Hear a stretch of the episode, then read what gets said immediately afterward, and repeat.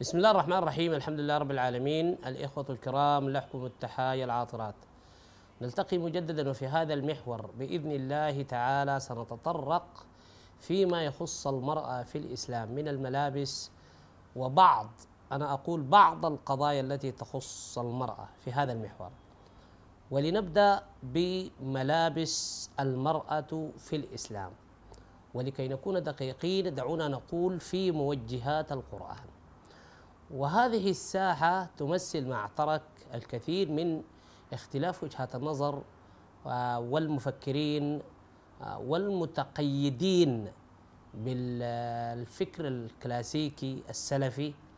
ظلت هذه القضية مكان معترك وشد وجذب خاصة ما بين آه، بعض فئات النساء أنفسهم والآخرين.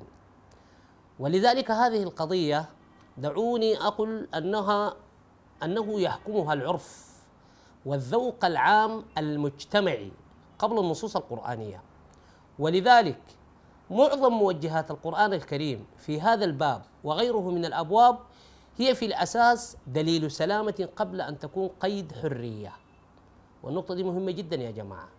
فالقرآن لما نقول لك افعل ولا تفعل يجب أن لا يتبادر إلى ذهن المتلقي أنه يريد أن يقيد حريتك بل إنه دليل لسلامتك. فهو يضع لك أدلة لتسلم ايا كان نوع هذا السلامة سلامة حسية أم سلامة معنوية. في هذه الحلقات سنتطرق إلى الآية من سورة النور والتي تقريبا تعتبر الآية الجامعة لمفهوم لباس المرأة في الإسلام والقيود الموجودة في الآية آه، بما في ذلك فئات الأشخاص التي يحق للمرأة أن تبدي زينتها أمامه. آه، كذلك لبعض آه، التفاصيل حول الجلابيب أو ما ترتديه المرأة بشكل عام.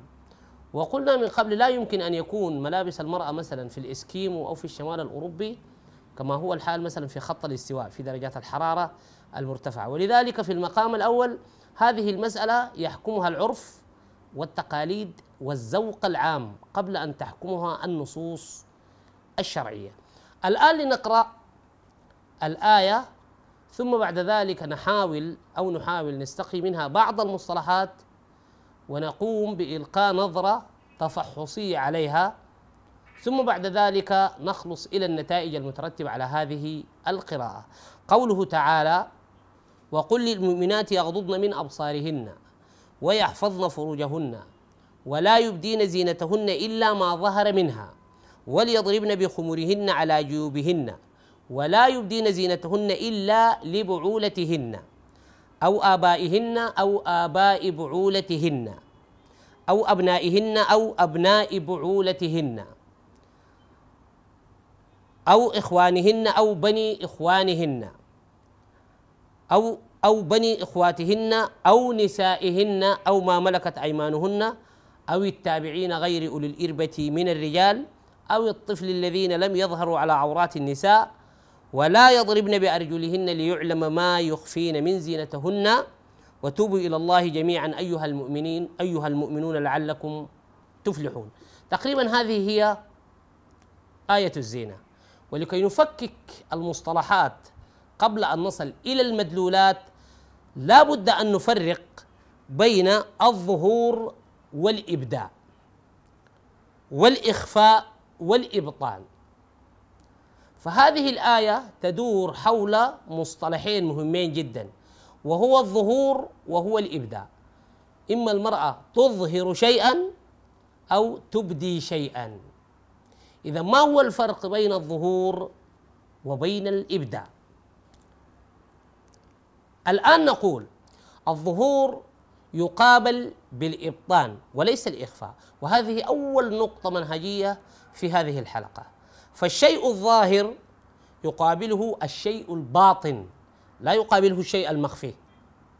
والآن لنستقرأ بعض الآيات ونرى المقابلة ما بين الظهور أو ما بين الإظهار وما بين الإبطان. قال تعالى وذروا ظاهر الإثم وباطنه.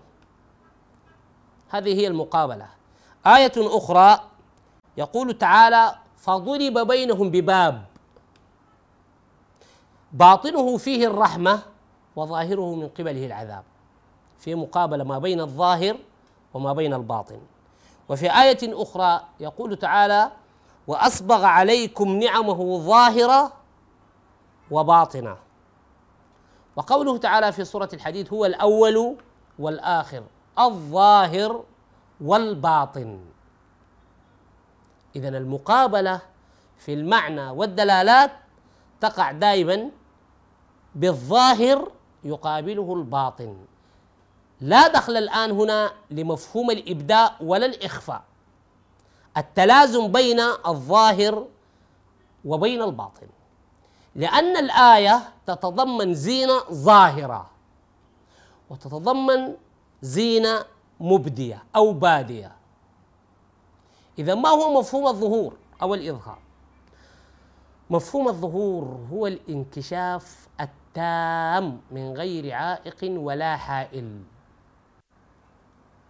الشيء الظاهر هو الشيء الذي انكشفت سماته انكشفت سماته وانكشفت معالمه من غير أي حائل ولا عائق ولا أي شيء يحول بين الناظر إليه وبينه. هذا هو الشيء الظاهر.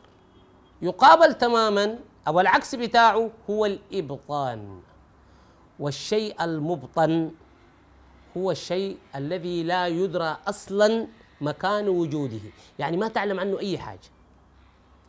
حتى الحتة الموجود فيها انت ما عندك عنها دلائل ولا خبر. يعني لا يبدو منه شيئا. هذا هو الشيء الباطن لذلك الله الأول والآخر الظاهر في من كشف لنا من معالم الوجود. الله سبحانه وتعالى تمظهر لنا في معالم الوجود الذي نعيش فيه. من كون وكوكب ومجرات وإنسان ونبات وحيوان. والباطن على مستوى الذات الإلهية لا تدرك المرة ولا أحد يعلم عنها شيء. لذلك وصف الله نفسه هو الأول والآخر الظاهر والباطن. نأتي الآن للمتلازمة الأخرى وهي المتلازمة الأخرى تقع بين الإبداء والإخفاء. هذه نقطة مهمة. الإبداء والإخفاء.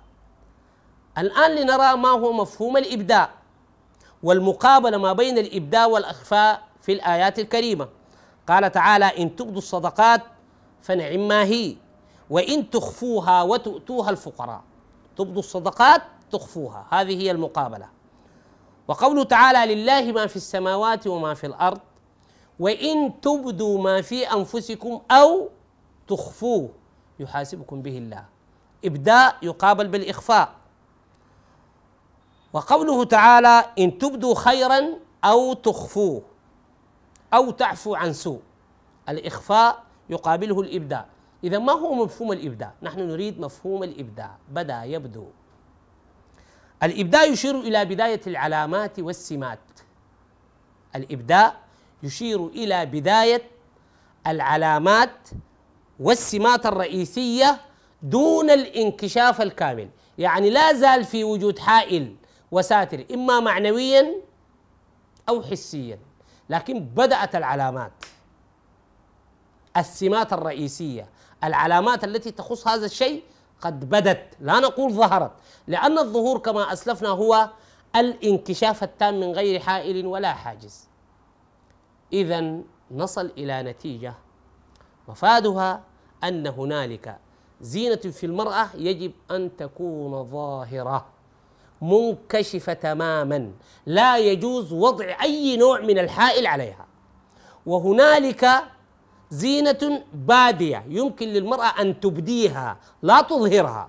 بمعنى لا بد أن يكون هنالك وجود حائل ولكن أن تظهر علاماتها وسماتها. نأتي في الحلقة القادمة لنرى ما هي الزينة التي يجب أن تكون ظاهرة وما هي الزينة التي يجب أن تكون بادية ولمن تبدي المرأة زينتها. إلى أن ألتقي بكم في الحلقة القادمة. أترككم في حفظ الله ورعايته. السلام عليكم ورحمة الله تعالى وبركاته.